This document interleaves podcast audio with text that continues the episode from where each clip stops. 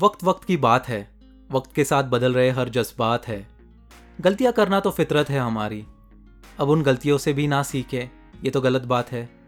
बात तो बिल्कुल ठीक है, इंसान हमेशा गलती करता है, बट उसके बाद क्या एक्सपेक्टेड होता है? सॉरी कहना अपोलोजाइज करना, है ना? तो इसी के बारे में हम बात करने वाले हैं कि सॉरी कहना क्यों इंपॉर्टेंट है। जब आप अपोलोजाइज करते हैं तो उसमें कौन सी पावर होती है? जो कि आपकी ज़िंदगी काफ़ी बेहतर कर देता है। And before we do that motivation spark इस पॉडकास्ट में आपका स्वागत है। मैं हूँ आपका दोस्त और आपका होस्ट रोहित। तो चलिए आज के इस एपिसोड की शुरुआत करते हैं। देखो यार, सबको खुश नहीं रख सकते हो आप। कुछ लोग तो आपसे हमेशा ही नाराज़ रहेंगे। अगर आप लोगों के हिसाब से चलोगे, उनके हिसाब से सोचोगे तो खुद के फैसले तो ले ही नहीं सकोगे। इसलिए सुनो सबकी, पर करो खुद की। बट इसमें भी प्रॉब्लम है। सोसाइटी इन सारी चीज़ों को एक्सेप्ट नहीं करती है। काफ़ी स्ट्रेंज है ना? तो इसकी वजह से मुझे कभी कभी ऐसे लगता है, ये फीलिंग्स इमोशंस और ये प्यार वाले चोचले ना, हम लोगों के लिए बने ही नहीं हैं। जितना वक्त हम किसी को मनाने में लगाएँगे ना, उतना ही वक्त अगर हम हमारे करियर को बनाने में लगाएँगे ना तो आने वाली ज़िंदगी बहुत ही बेहतरीन होगी और इसमें जुड़ने वाले लोग भी काफ़ी अच्छे होंगे। और ये सच है। तो मुझे मेरा बचपन याद आता है। जब मैं छोटा था तब कॉलोनी के फ्रेंड्स के साथ खेला करता था, या तो अपने बड़े भैया के साथ। तो मैं एक एवरेज किस्म का लड़का था।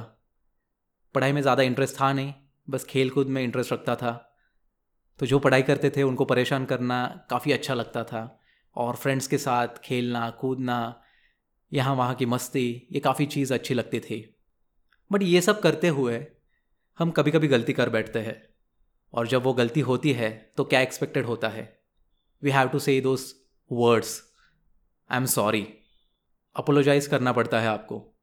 तब मुझे भी याद है, जब मैं बचपन में कुछ गलती करता था तो मम्मी मेरी वृष्ट पकड़ती थी और जिसके साथ भी मैंने गलती की है, उसको अपोलोजाइज करने के लिए, उसको सॉरी बोलने के लिए कहते थे। और बात काफ़ी इंटरेस्टिंग है। जब तक वो सॉरी उसको मीनिंगफुल नहीं लगता था, तब तक वो एक्सेप्ट नहीं करती थी। फिर सामने वाले को वो कैसे लग रहा है, उससे कोई मतलब नहीं था उसको। वो अपोलॉजी जेन्यून लगनी चाहिए। उसका टोन जेन्यून होना चाहिए। वो आपके दिल से आनी चाहिए। तभी जाके वो एक्सेप्ट होगी।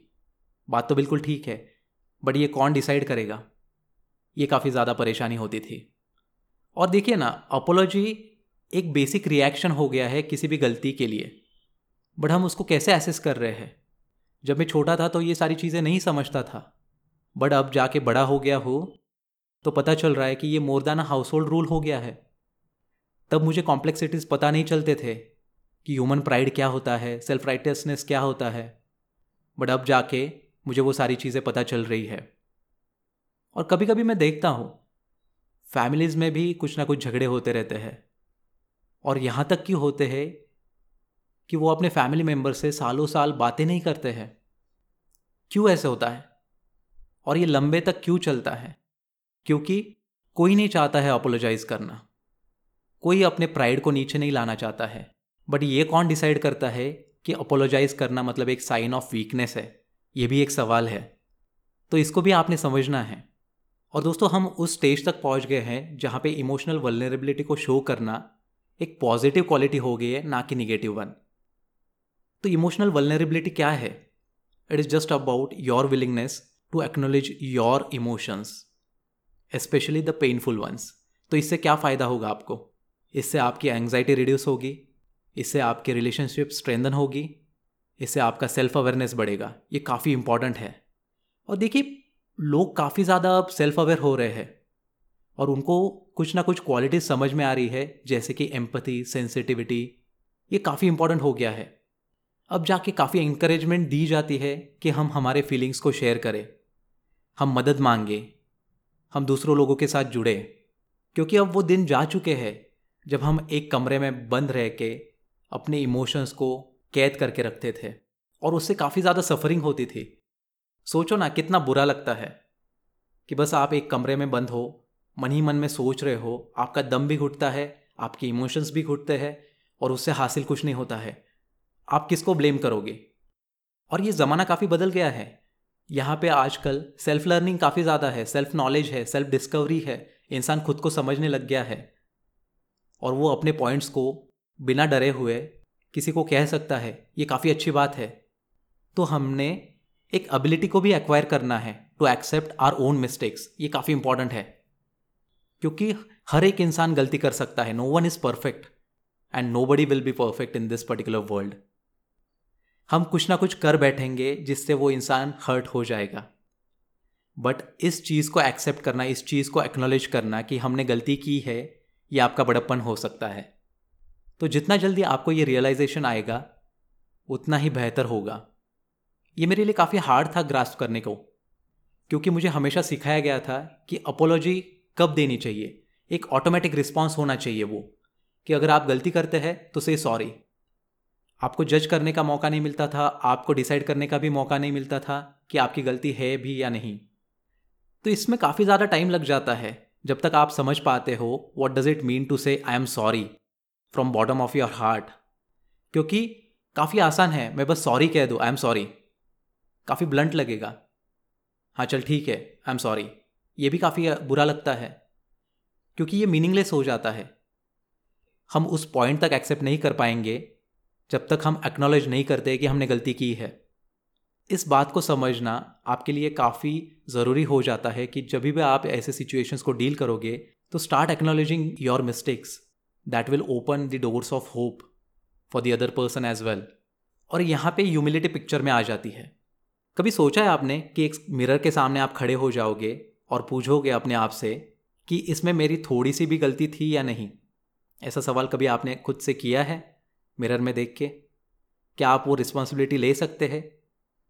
क्या आप उस मोमेंट को ओन करना सीख सकते हैं? क्योंकि किसी के ऊपर ब्लेम करना काफ़ी आसान है। मैं एक उंगली दिखा सकता हूँ, बट वो कहते हैं ना कि चार उंगलियाँ मेरे पास होती है। एक्सक्यूजेस देना काफ़ी आसान है।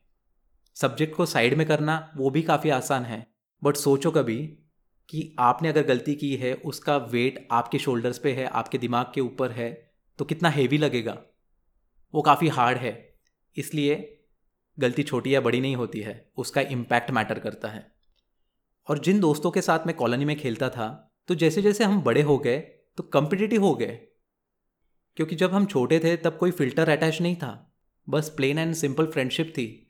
But as we grew old सारी चीज़ें एक अलग फॉर्म में आ गई। अगर वो एकेडमिक्स में अच्छा था तो मैं बुरा था। अगर मैं स्पोर्ट्स में अच्छा था तो वो नहीं था उतना। तो इससे होता क्या गया? हम साइलेंटली एक दूसरे को प्रूव करना चाहते थे। और इससे क्या हुआ? कहीं ना कहीं वो इमोशनल एस्पेक्ट्स हर्ट होते गए, क्योंकि यहाँ पे ह्यूमन प्राइड की बात आ गई। और तब हम अपोलोजाइज भी नहीं कर रहे थे। हम उन सारी प्रॉब्लम्स को एड्रेस भी नहीं कर रहे थे कि क्या गलत हो रहा है। क्योंकि कोई नहीं चाहता था ना। गिव अप करना। It was just like a game where two players are playing and one wants to win out of it तो इससे टेंशन काफ़ी ग्रो होते गया और फिर वो तब जाके वो फ्रेंडशिप पे बर्डन आ जाता है और वो फ्रेंडशिप लंबी देर तक नहीं टिक पाई। तो इस बात का काफ़ी दर्द भी होता है। सो इसमें ये डिसाइड करने को मुझे मौका ही नहीं मिला कि कौन सही था, कौन गलत था, क्योंकि हमने उस चीज़ को कभी एड्रेस ही नहीं किया ना। तो कितनी बड़ी गलती हम कर बैठे हैं। अब अपोलोजाइज भी करना है तो क्या बोल के कहेंगे? फ्यू लॉसेस आर इरिप्लेसेबल तो हमेशा एक बात को ध्यान रखिए कि प्राइड को प्रायोरिटी मत दीजिए। रिलेशनशिप्स काफ़ी इंपॉर्टेंट है with the people in your life and around your life और जब आप अपोलोजाइज करना सीखते हैं तो उससे होता क्या है? It is a very important process और it is an important step in the healing process और आप वो सामने वाले को मौका देते हैं, जिसके साथ आपने गलती की है, जिसके साथ आपने गलत किया है। जब आप अपोलोजाइज करते हैं तो वो अपना हर्ट होने के राइट को फील कर सकता है। और जब वो फील कर पाता है तो शायद वो कहीं ना कहीं सोचेगा कि मुझे माफ़ भी कर देना चाहिए। मतलब काफ़ी फुलिश लगता है ना। वो बस दो छोटे वर्ड्स है सॉरी कहना बट इतने पावरफुल कैसे? बट हाँ इसमें साइंटिफिक स्टडीज़ भी हुए हैं, जहाँ पे पावर ऑफ़ अपोलोजाइजिंग ने बताया है कि जब आप अपोलोजाइज करते हैं, जब सामने वाले को वो अपोलॉजी मिलती है तो एम्पति क्रिएट होती है आपके प्रति उसकी। और फिर उसके बाद वो फर्गिवनेस में कन्वर्ट हो सकती है। तो इसमें आपका ही फ़ायदा है। और ये बस कहने की बातें नहीं, ये साइंटिफिकली प्रूव किया गया है। बट आपको टाइमिंग का भी एस्पेक्ट कंसिडर करना है। इसका ये मतलब नहीं है कि आप दस साल पहले जो गलती कर बैठे हो, उसको भी रेक्टिफाई कर पाओगे। कभी कभी ऐसे नहीं होता है। It all depends on person to person कभी कभी समय देना पड़ता है और कभी कभी वो समय फिर से लौट के नहीं आता है। क्योंकि देखिए अपोलॉजी जो आपने गलती की है, उसको फिर से नहीं लौटा सकता है। आपने जो गलत किया है, उसको सही नहीं कर सकता है। बट जो पेन दिया है आपने सामने वाले को, जो टेंशन क्रिएट किया है आपने, वो बिल्कुल कम कर सकता है। इससे एक होप निकल के आता है कि आप कुछ ना कुछ चीज़ें रीबिल्ड कर पाओगे।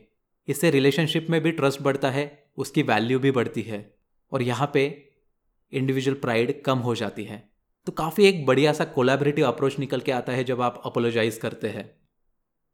और कभी कभी लोग ये रियलाइज़ नहीं कर पाते हैं कि वो कितने पेन को क्रिएट कर रहे हैं, क्योंकि जब तक वो रिस्पॉन्सिबिलिटी नहीं लेंगे अपने एक्शंस के ऊपर, वो कितनों को हर्ट कर रहे हैं। कभी कभी वो उस जगह पे मैं हो सकता हूँ कभी कभी आप रहोगे बट सबको पता है, हमने इन सारी चीज़ों को सफ़र किया है बट अभी भी मौका है, ये वक्त बदलने का है। क्यों ऐसे मैं कह रहा हूँ? क्योंकि ये काफ़ी सिंपल वर्ड है सॉरी या फिर आई एम सॉरी बट ये काफ़ी पावरफुल है, काफ़ी हेल्पफुल है, काफ़ी वैल्यूएबल है। और किन के कंपैरिजन में? आप ज़िंदगी भर जितने एक्सक्यूजेस दोगे, जितने एक्सप्लेनेशन दोगे, उससे कई गुना फ़ायदेमंद है, उससे कई गुना वैल्यूएबल है। इसलिए believe in the power of apology it is very much important to say sorry to someone who has been hurt by you इसलिए आप एक ह्यूमिलिटी का पाथ चूज़ कीजिए, आप एक हीलिंग का पाथ चूज़ कीजिए। प्यार को सबसे ऊपर का दर्जा दीजिए, ना कि प्राइड को, और आप अपोलोजाइज करना सीखिए। अगर आप इन सारी चीज़ों को अप्लाई करते हैं अपनी लाइफ में तो I am really sure that इससे वो स्पार्क इग्नाइट होगा, और किसी की ज़िंदगी काफ़ी बेहतर हो सकती है। आप काफ़ी हल्का महसूस करोगे अपने ही लाइफ में। तो जाइए, इस एपिसोड के बाद आप अगर सोचते हैं कि किसी को अपोलोजाइज करना है तो प्लीज़ कह दीजिए and don't expect anything in return बस कह दीजिए और उसका नतीजा देखिए। मेरी फ्रेंड मुस्कान ने एक बेहतरीन ट्वीट किया है और वो कहती है remember it's you who remembers your mistakes for years and restrict yourself not the people around you बात तो बिल्कुल ठीक है इसलिए believe in the power of apologizing it is important to say sorry और जितना जल्दी आप इन सारी चीज़ों को समझ लोगे उतने ही बेहतरीन आपकी ज़िंदगी होने वाली है। सो so, दोस्तों बस इस चीज़ का ख्याल रखिए और जी लो अपनी ज़िंदगी। इस एपिसोड को पूरा सुनने के लिए मैं आपका शुक्रिया अदा करना चाहता हूँ।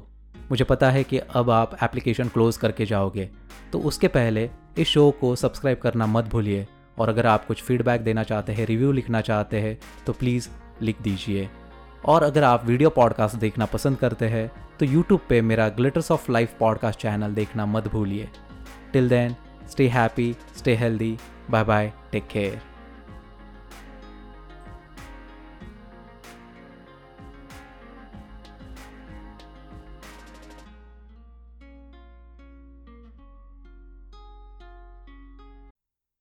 This podcast was created on Hubhopper Studio. If you wish to start your own podcast for free, visit www.hubhopperstudio.com.